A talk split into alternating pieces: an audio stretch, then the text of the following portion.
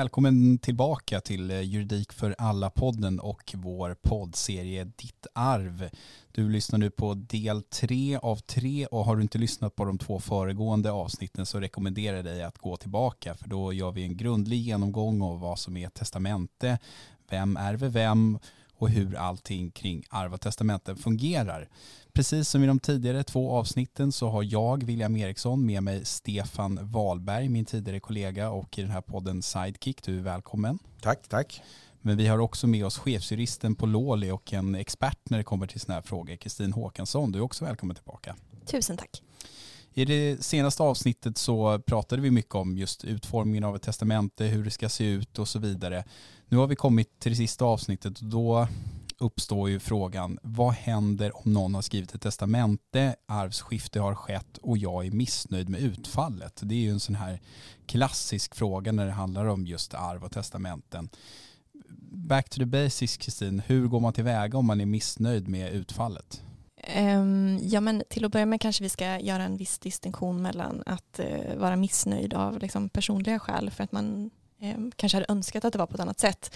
Eh, och det fallet där det faktiskt är någonting som eh, man har juridiskt eh, grund för, det vill säga missnöje som man kan motivera rent juridiskt och därmed också göra någonting åt. Ja men precis, säger att det är både och då, säg att jag är missnöjd med utfallet men att det också är så att det är juridiskt felaktigt. Hur går jag tillväga? Ja, eh, för är du bara missnöjd då, då får du kanske inte så mycket och ja, då får du äta upp det, höll jag på att säga eh, nöja dig eh, ändå. Då finns det inte så mycket att göra. Men däremot så...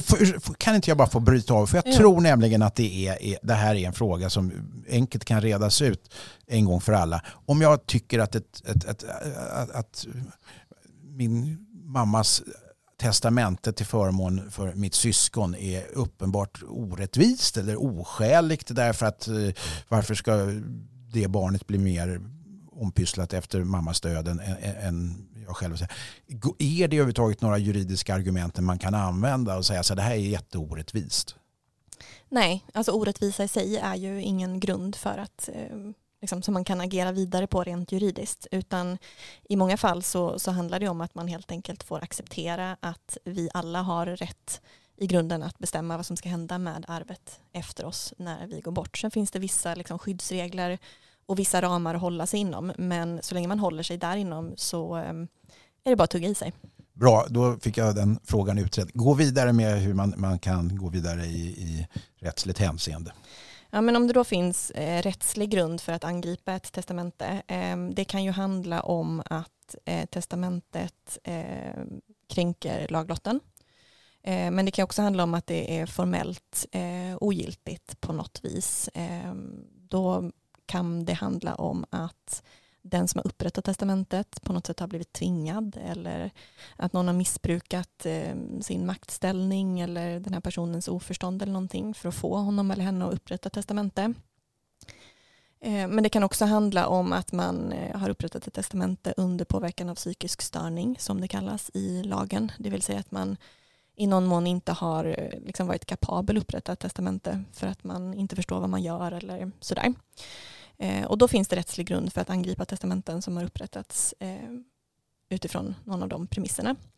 Men det kan ju också vara som så att det finns eh, formfel som vi pratade en hel del om i förra avsnittet. Det vill säga att man inte har eh, upprättat eh, ett skriftligt testamente på, på rätt sätt, att man inte har undertecknat det eller det som kanske är vanligast att det inte har gått rätt till i samband med bevittningen.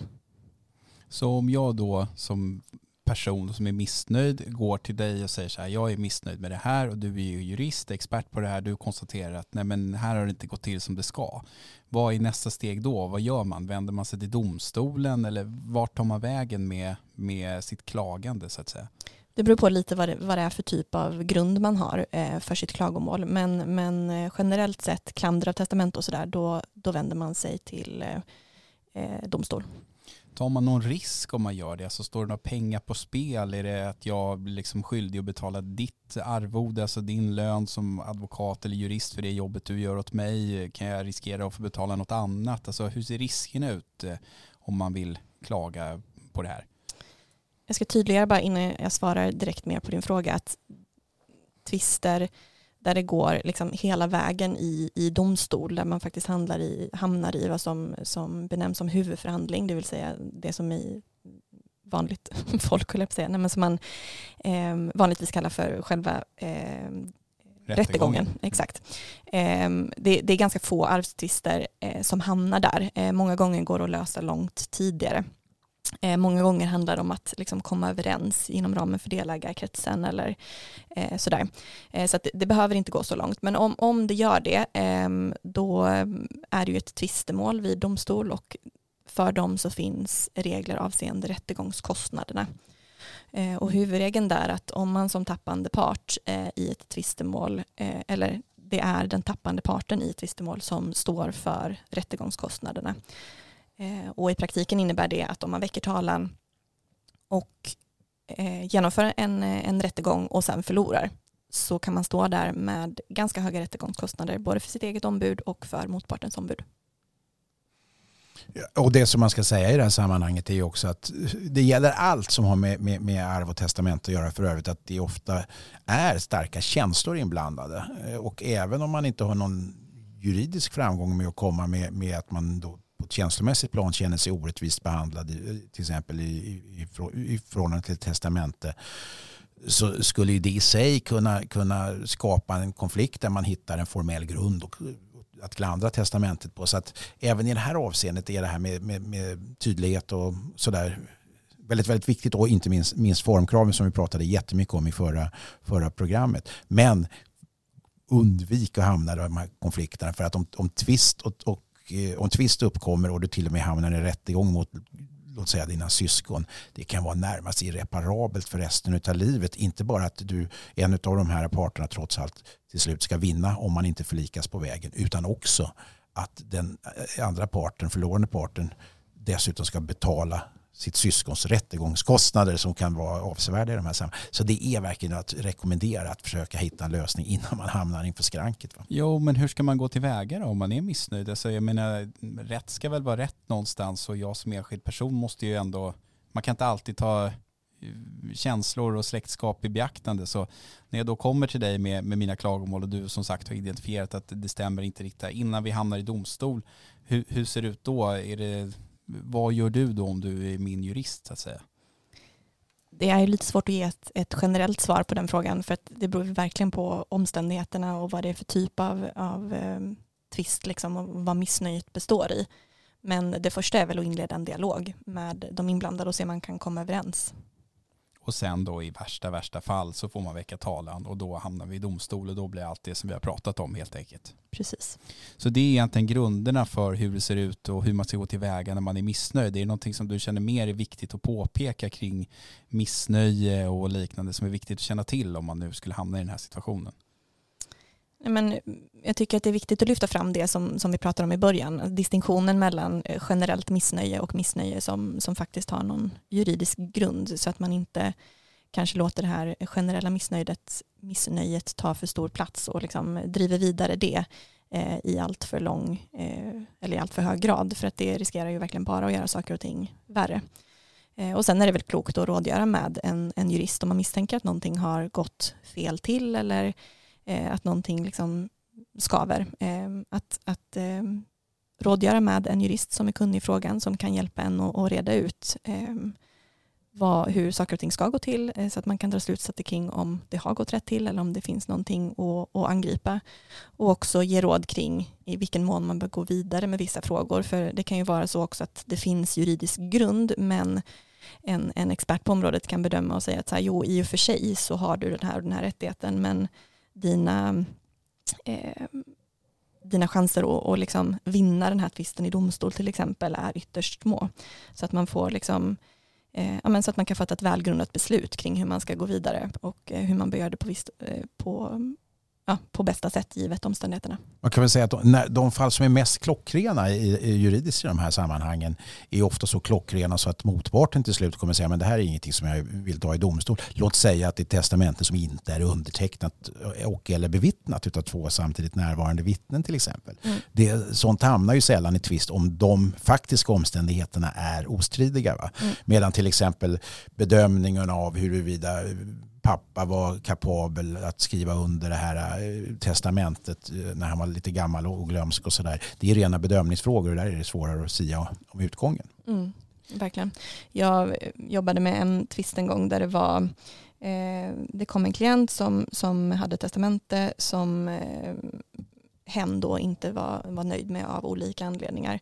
Och det första vi gjorde då det var ju att vi kontaktade, eller första vi gjorde men, men ett av de första stegen var att vi kontaktade testamentsvittnena.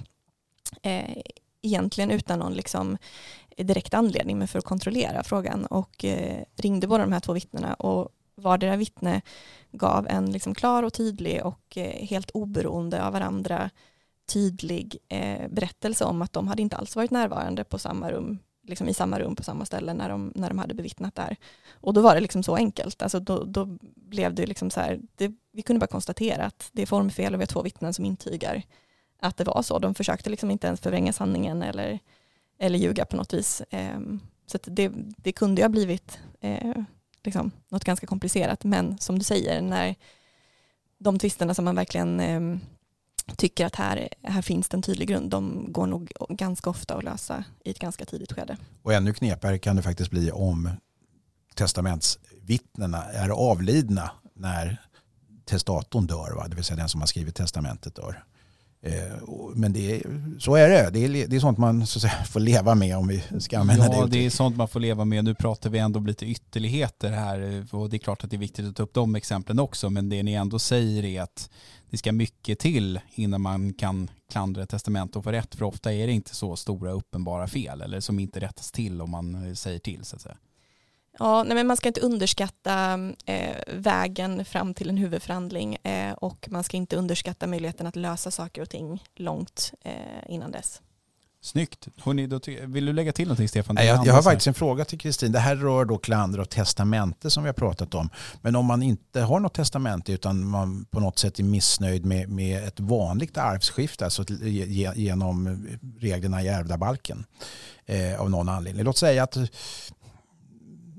man vill ha en specifikt föremål eller hur fördelas till exempel utan ett testamente, hur fördelas eh, pappas gamla veteranbil? Den har ett visst värde, ja, men, men, men vilket av barnen ska få pappas gamla veteranbil? Ja, finns det inget eh, testamente som vi varit inne på flera gånger, då är det ju den legala arvsordningen som styr eh, fördelningen av arvet. Eh, och vad det gäller de specifika tillgångarna då så får ju dödsbodelägarna eller arvingarna helt enkelt komma överens eh, om vem som ska få vad. Och skulle det vara så att man inte kan komma överens eh, då finns möjligheten att eh, vända sig till rätten och begära en eh, skiftesman eller boutredningsman eh, som har som uppdrag att försöka få arvingarna eller dödsbodelägarna att komma överens. Och lyckas inte det eh, så kan sista utvägen vara ett så kallat tvångsskifte. Och det betyder helt enkelt att den här boutredningsmannen bestämmer hur saker och ting ska fördelas. Som i och för sig också kan hamna i, i domstol till slut va? Vem kan hamna i domstol? Om man inte är nöjd med, med tvångsskiftet. Va? Absolut, då kan man klaga på det. Men jag, det jag tror många undrar här över när jag tog det här exemplet med pappas gamla fina veteranbil. Ja, jag kan visserligen kompenseras från min, min syster eller bror ekonomiskt för det värdet, men det kanske har ett affektionsvärde. Och det här är otroligt komplicerat, eller det är inte ens komplicerat, det är svårt att svara på. Men jag tänker ändå ställa frågan för jag tror att många av våra lyssnare har, har den här funderingen. Hur avgör slutgiltigt en domstol vem som har bättre rätt till just den här klenoden, den här, i det här fallet då en gammal fin veteranbil som pappa hade. Går det att säga någonting om det? Eh, är det det känslomässiga band som styr eller går det att säga någonting om detta? Det finns regler i ärvdabalken som säger att om man inte kan komma överens eh, så ska varje eh, arvinge ha rätt till, eller ar, varje, ja, varje arvinge har rätt till eh, att få en del i varje egendomsslag.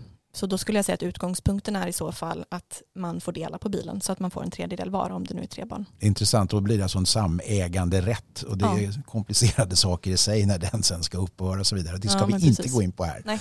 Nej, nu, nu, ja, men nu stannar vi, tycker jag, den här diskussionen och går över på lite mer konkreta exempel som vi brukar göra, det vill säga vi går över till lite frågor.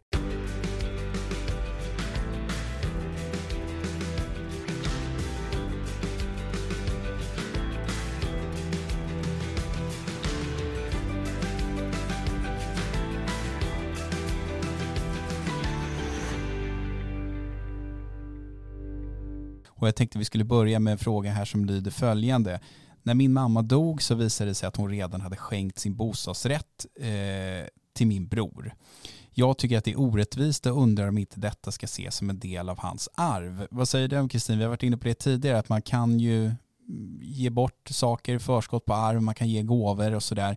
I den här situationen, hur ska man angripa den?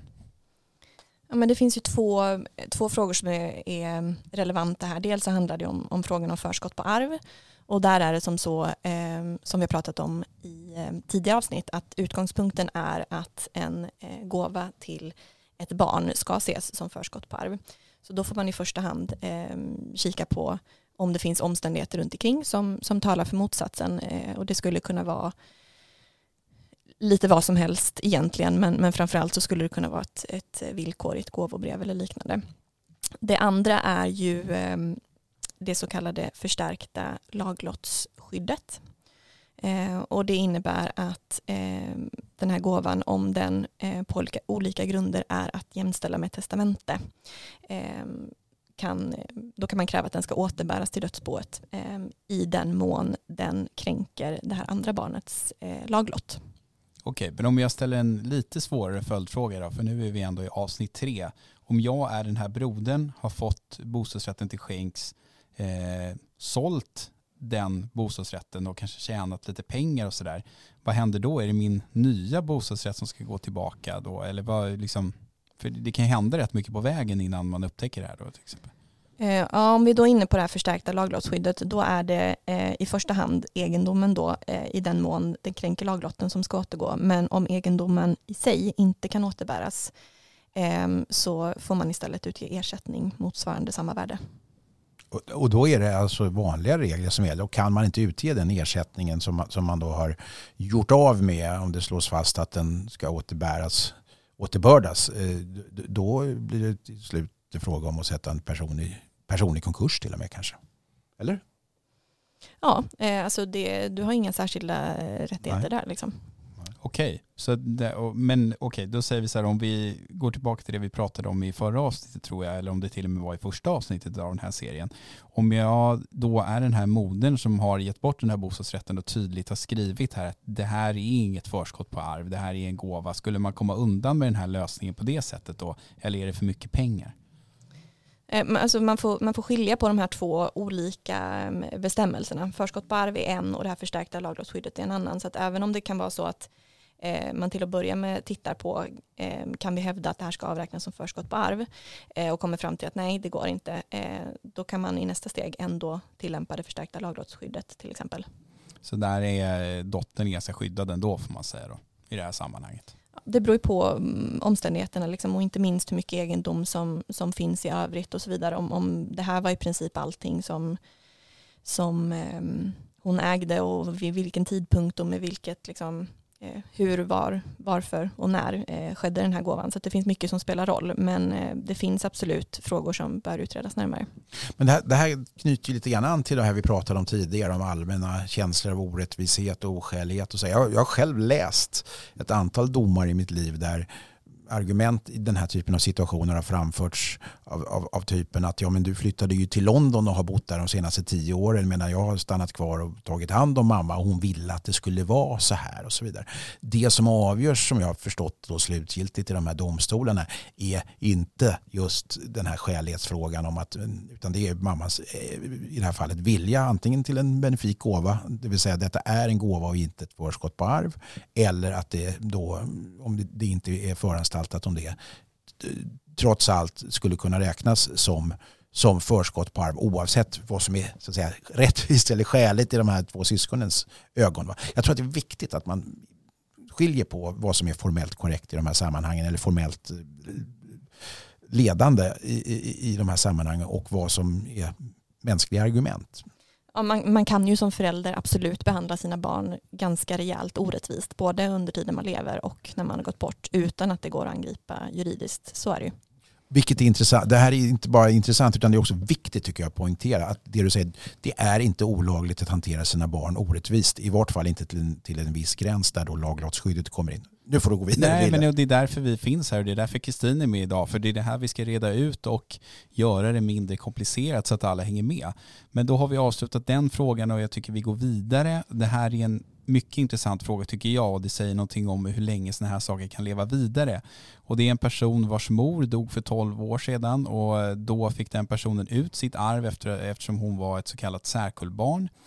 Nu har den man som hennes mamma gifte om sig med dött och i bouppteckningen efter honom så upptäckte hon att det finns en mycket dyrbar tavla upptagen som bevisligen kommer från hennes mamma.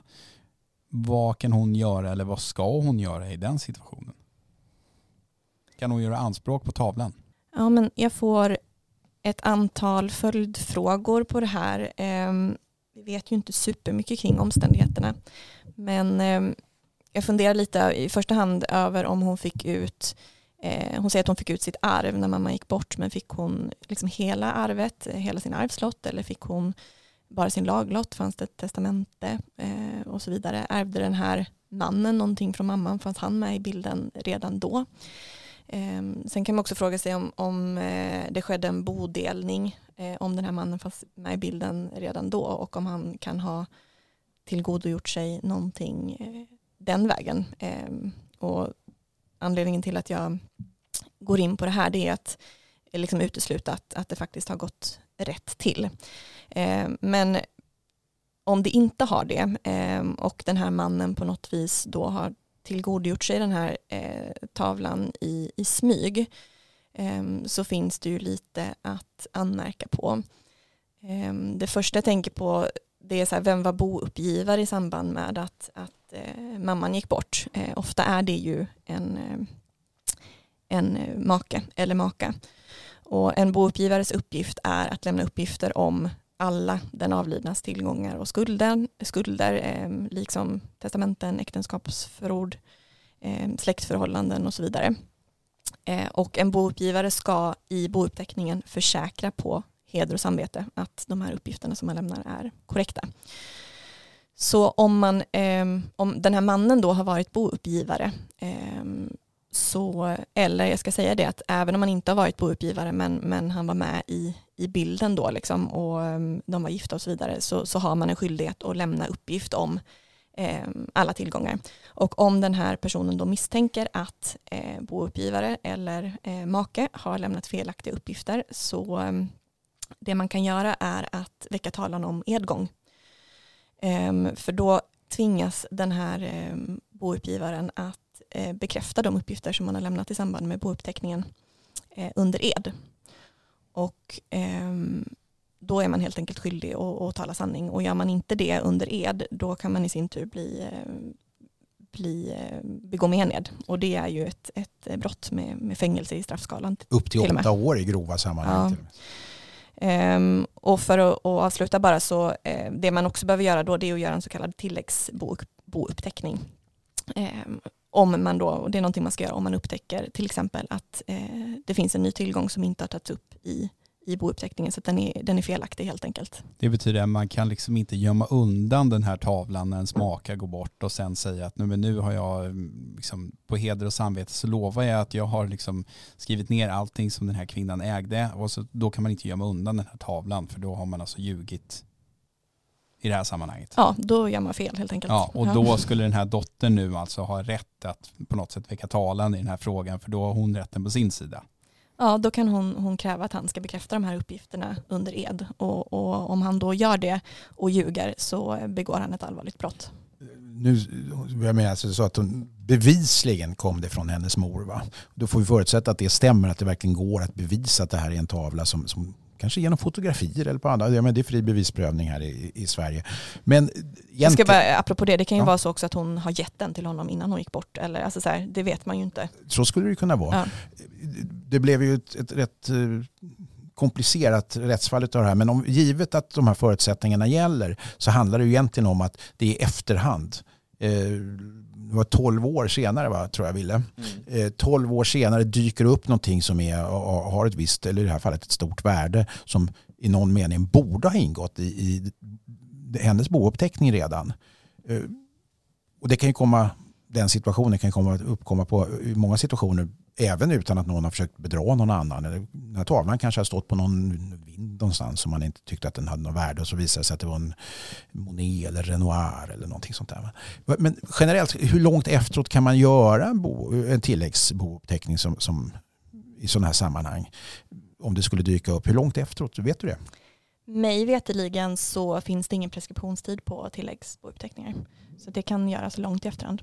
Och då kommer ju nästa fråga. Om jag då är den här personen som på heder och samvete har sagt att nu har jag skrivit ner allting som fanns, alla ägodelar och, och, och sådär.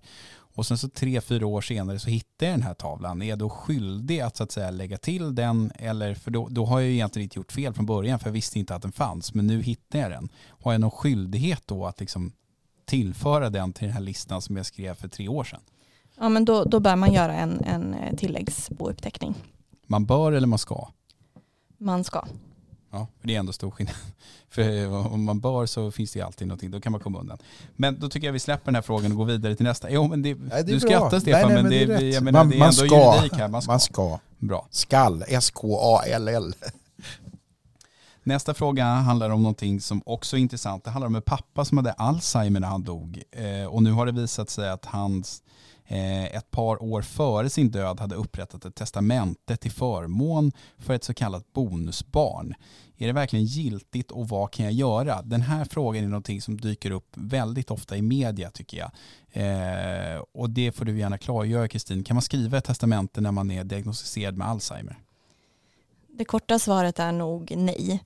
Eh, sen kan man ju problematisera och eh, jag är ingen liksom, medicinsk expert men Eh, Eh, det skulle kunna vara så att man har, har Alzheimers men ändå har stunder när man är klar liksom, och med och är kapabel att upprätta, att upprätta ett testamente. Eh, det vet jag faktiskt inte. Eh, eller om det är så att för att få diagnosen det krävs att man är liksom, eh, ja, förbi det stadiet. Men, men eh, diagnosen i sig har ju ingen juridisk, liksom, det får ingen juridisk effekt att bara för att du har en, en diagnos så, så kan du per automatik inte upprätta ett testamente. Utan där handlar det om att göra en, en bedömning i, i varje fall. Och i grunden handlar det om att man ska eh, förstå vad man gör helt enkelt. Och det finns ganska strikta krav på eh, att det ska finnas ett orsakssamband mellan eh, den här psykiska sjukdomen eller psykiska störningen och eh, testamentet. Så det räcker liksom inte att man, man har det i sig utan eh, det måste finnas en, en stark koppling mellan eh, testamentet och sjukdomen. Jag bollar frågan till dig Stefan. Vem är det då som ska bevisa att den här pappan skrev testamentet under påverkan av sin Alzheimer-sjukdom? Ja, det, är vanlig, det är väl vanlig bevis. Alltså den som påstår något har som grundregel bevisbördan. Men i det här sammanhanget så blir det en praktisk fråga så vet jag har begripit utifrån ett ganska stort antal ärenden som avgjorts. Att precis som du säger Kristin, själva diagnosen exkluderar absolut inte en människa ifrån att vidta bindande rättsliga eh, handlingar eller upprätta rättshandlingar. Va? Men det intressanta är att bevisbördan för att i det här fallet eh, en, en pappa inte var kapabel att förstå innebörden av det eh, testamente som, som han upprättade. Det ska alltså göras att han vid den tidpunkten inte hade den här kapaciteten att, att, att förstå. Eller, och därmed inte heller hade, hade rätt att upprätta det här testamentet. Det räcker inte med att han har haft en diagnos och eftersom många av de här demenssjukdomarna faktiskt går i skov så, så, så jag vet en skicklig advokat på området som vid något tillfälle berättade för mig att han nästan alltid i de här sammanhangen råder sina klienter till en förlikning. Det ska man ju göra om det är möjligt överhuvudtaget. Men just om man inte kan bevisa med till exempel en journalanteckning att pappa var just den här dagen finns det en journalanteckning av att han var fullständigt borta och samma dag har det undertecknats ett testamente. Va? Så bevisbördan är ganska tung börda i de här sammanhangen att visa inte bara att pappa generellt sett har varit ganska vimsig de senaste fyra och fem åren utan att han var vimsig just den dagen som det här upprättades. Så, så, så tror jag att man ska ha som utgångspunkt. Mm, absolut. Det är ju, man ska både bevisa eh, då att eh, personen som upprättat ett testamente led av den här eh, psykiska störningen vid tidpunkten för upprättandet. Men sen också då att det finns ett orsakssamband mellan sjukdomen och upprättandet. Så det är liksom dubbelt där också. Sen kan man ju fråga sig, det är också intressant Kristin tycker jag, vi har pratat om testamentets formkrav och ett formkrav är att det finns två närvarande samtidigt närvarande vittnen som bevittnar egentligen inte bara att det är eh, testatorn som egenhändigt undertecknar testamentet utan också genom sitt, sin namnteckning intygat personen är vid sitt fulla sinnesbruk. Va? Är det inte så? Alltså, du kan inte som vittne underteckna en handling om, om, om det handlar om, eller ett testament om, om den som undertecknar testamentet är fullständigt borta. Nej, alltså du, vittnena förekommer ju väldigt ofta. Om, om man liksom, i tvister kring sådana här frågor eh, så är det ju väldigt viktigt, väldigt vanligt att man kallar vittnen som eh, eh, vittnen helt enkelt.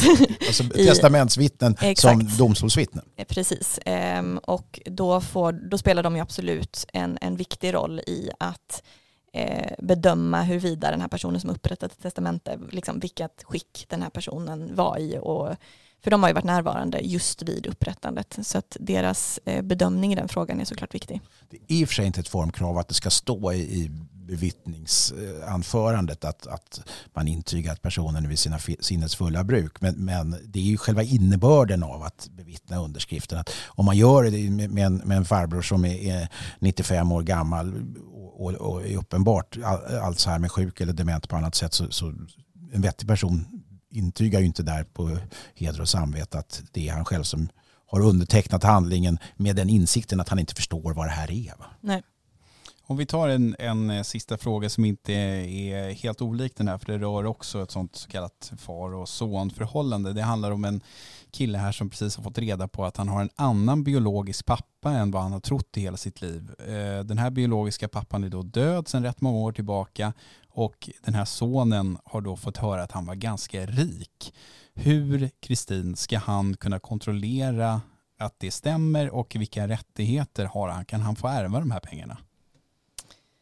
Ja, um, först så kan vi väl säga att um, adoptivbarn uh, i alla avseenden egentligen, liksom, um, om vi nu pratar arvsrättsligt i alla fall, är att jämställa med uh, andra biologiska barn och så vidare. Så att om det framgår ju inte av, av frågan direkt, uh, men om det är så att eh, han har en annan, alltså att han har en adoptivpappa, att han har blivit adopterad helt enkelt och sen upptäckt att han har en, en, eh, en rik biologisk pappa, då är det inte så mycket att göra därför att då är han liksom klippt från den biologiska pappan i och med adoptionen eh, och ärver helt enkelt sin eh, adoptivpappa. Men om han då till exempel bara har levt med två föräldrar då, i tron om att det är hans föräldrar men att de har liksom haft en hemlighet som de aldrig avslöjat, nämligen att den han alltid har trott har varit hans pappa inte var det. Då blir situationen en annan. Eller att mamman har levt med den hemligheten, ja, att det inte var hennes make. Eh,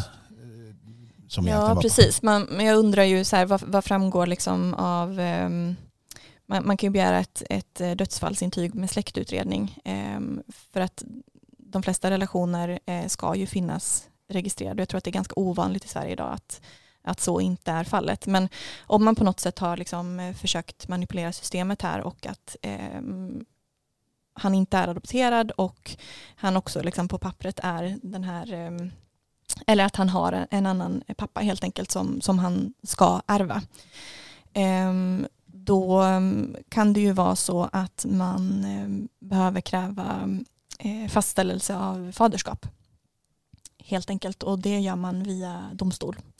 Eh, men man kan också säga det att det finns en eh, preskription så att beroende på hur länge sedan eh, det var den här biologiska pappan gick bort så kan det vara så att arvet är preskriberat helt enkelt.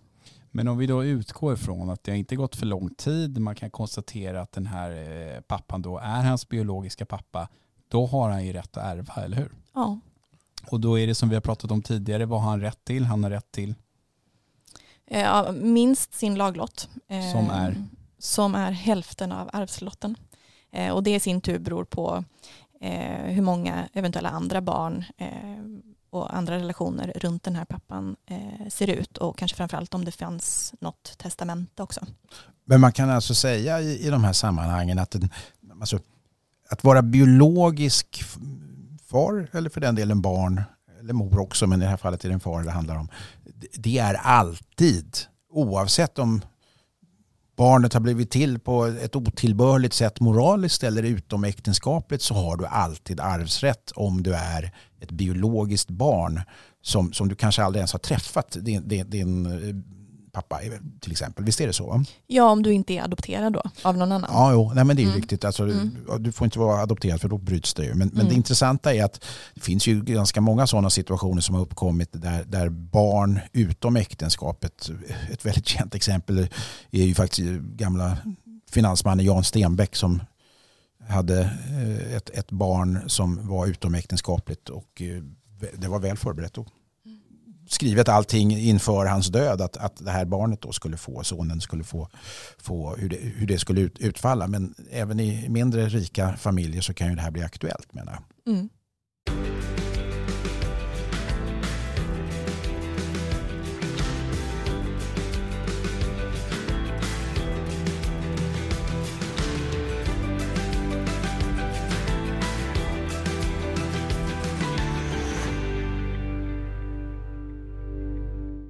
Är vi ehm, snart klara med det här sista tredje av tre möjliga avsnitt i poddserien Ditt arv inom ramen för Juridik för alla-podden. Och jag tänker att jag ska ge dig, Kristin, möjligheten att bara kort sammanfatta vad det är vi egentligen har pratat om och bara ta några viktiga punkter från eh, varje avsnitt. Och jag tänkte bara kort sammanfattning vem ärver egentligen vem? Det är liksom en grundläggande fråga som vi har pratat om tidigare här. Bara snabbt. Yes, eh, vi började någonstans i änden att prata om eh, våra tre stycken olika arvsklasser och att de gäller och blir aktuella om det inte finns något testamente. Då är det alltså arvslagstiftningen som gäller. Ehm, och där har vi barn och barnbarn, föräldrar, syskon, syskonbarn, mor, farföräldrar eh, och deras barn, det vill säga den avlidnas faster, moster, morbror och farbror. Om man vill ehm, ha det på något annat sätt, då behöver man upprätta ett testamente. Och när man upprättar ett testamente så ska man vara noga med att se till att formkraven uppfylls. Man ska också vara eh, tydlig och se till att verkligen eh, tänka igenom saker och ting. Eh, jag tror att det är lätt att hamna i att ehm, det är självklart och att nej men i vår familj så har vi så fina relationer eller det här kommer gå bra eller mina barn vet precis hur jag skulle vilja ha det. Men där gäller det att eh, jobba med hängslen och livrem och att inte ta någonting för givet. Um, vad har vi mer pratat om? Vi har pratat om um, laglotter um, och att barn har en uh, ovillkorlig rätt att få ut sin laglott, en, det vill säga en viss del av arvet efter sina föräldrar. Men också om att man kan skriva ett testamente där laglotten faktiskt kränks, kränks och att det då är upp till barnen att se till att kräva ut sin laglott. Vi har också pratat om eh, ordningen, det vill säga att man börjar med en bodelning om man är gift eller sambo innan arvet fördelas och det är viktigt att känna till, inte minst när man tar ställning till hur man vill att eh, arvet ska fördelas, att vara medveten om vad som händer innan så faktiskt sker. Och vi har också pratat lite grann om eh, hur man kan gå tillväga om man tror att någonting har gått fel till och vikten av att skilja på att livet kanske inte är rättvist alla gånger och när det faktiskt finns eh, juridisk grund för att göra ett visst anspråk. Otroligt bra sammanfattning tycker jag. Det var nästan tre gånger 45 minuter i ett. Stefan räcker upp handen, han vill ha ordet och jag tycker han kan få ordet. Jag tycker faktiskt att det är intressant för jag har suttit, suttit tre program och pratat om vad som händer när människor dör och lämnar då ägodelar, det som kallas för kvarlåtenskap efter sig och som, som, som på ett eller annat sätt ska fördelas efter, till eftervärlden en fråga som faktiskt kommer upp ibland och som då är den motsatta. Vad händer om pappa dör och det finns massa skulder? Ärver man skulderna också om det så att säga nettot blir minus? Nej. det enkla svaret på den frågan är nej. Eh, men det innebär också att man inte har ett ansvar för till exempel att en, en anta följande, en, en förälder avlider på ett, ett åldringsboende och eh, det ställs krav från åldringsboendet eller kommunen som driver åldringsboendet om att barnen ska komma och, städa eller bekosta städning av det här eh, till exempel särskilda boenderummet och så vidare. Va? Om det inte finns någonting att hämta i, i, den, i det arvs, eh, något arv att hämta i det, det dödsboet ska jag säga. Har man några skyldigheter? Eh, jag skulle säga nej. Ehm, en annan sak är att skulderna ska ju betalas liksom innan tillgångarna skiftas. Så är det så att det finns 100 000 i ett dödsbo eh, och den avlidna har ett antal skulder, nej men då kan man inte som, som barn eller arvingar få åt sig de 100 000 och säga vi skiter i skulderna, utan då ska skulderna betalas först. Så de har liksom prioritet, men, men finns det inget så ehm, eh, finns det inget. Nej, det vill säga nettot då, bara för att avsluta den här serien med en situation som den är i varje fall inte helt eh, ovanlig att, att det faktiskt dödsboet inte efterlämnas, efterlämnar någonting av större ekonomiskt värde. Man kan aldrig ärva skulder i varje fall. Det kanske kan vara en bra punkt att avsluta med, tycker jag. Ja, vi lägger till den till punktlistan och och eh, vi säger mm, så länge i alla fall tack så mycket från Juridik för alla-podden och poddserien Ditt arv. Kristin Håkansson, chefsjurist på Låli, du ska ha ett jättestort tack för att du tog dig tiden, komma hit och förklara de här ganska komplicerade sakerna på ett väldigt bra och eh, enkelt sätt. Tack så mycket, det var jättekul att vara här. Stefan, du och jag får säkert anledning att återkomma i något eh, liknande format ganska snart. Då kommer vi inte prata arv och testamente, men vi kommer att prata säkert om någon av alla de här andra spännande rättsområdena som behandlas i de här YouTube-kurserna som ni ska ta del av på juridikföralla.nu, eller hur? Absolut, och då ska jag försöka undvika att prata om stiftelsen för lata hundar. Då blir det något helt annat. Jag, William Eriksson, tackar också för mig och jag hoppas att vi hörs igen snart.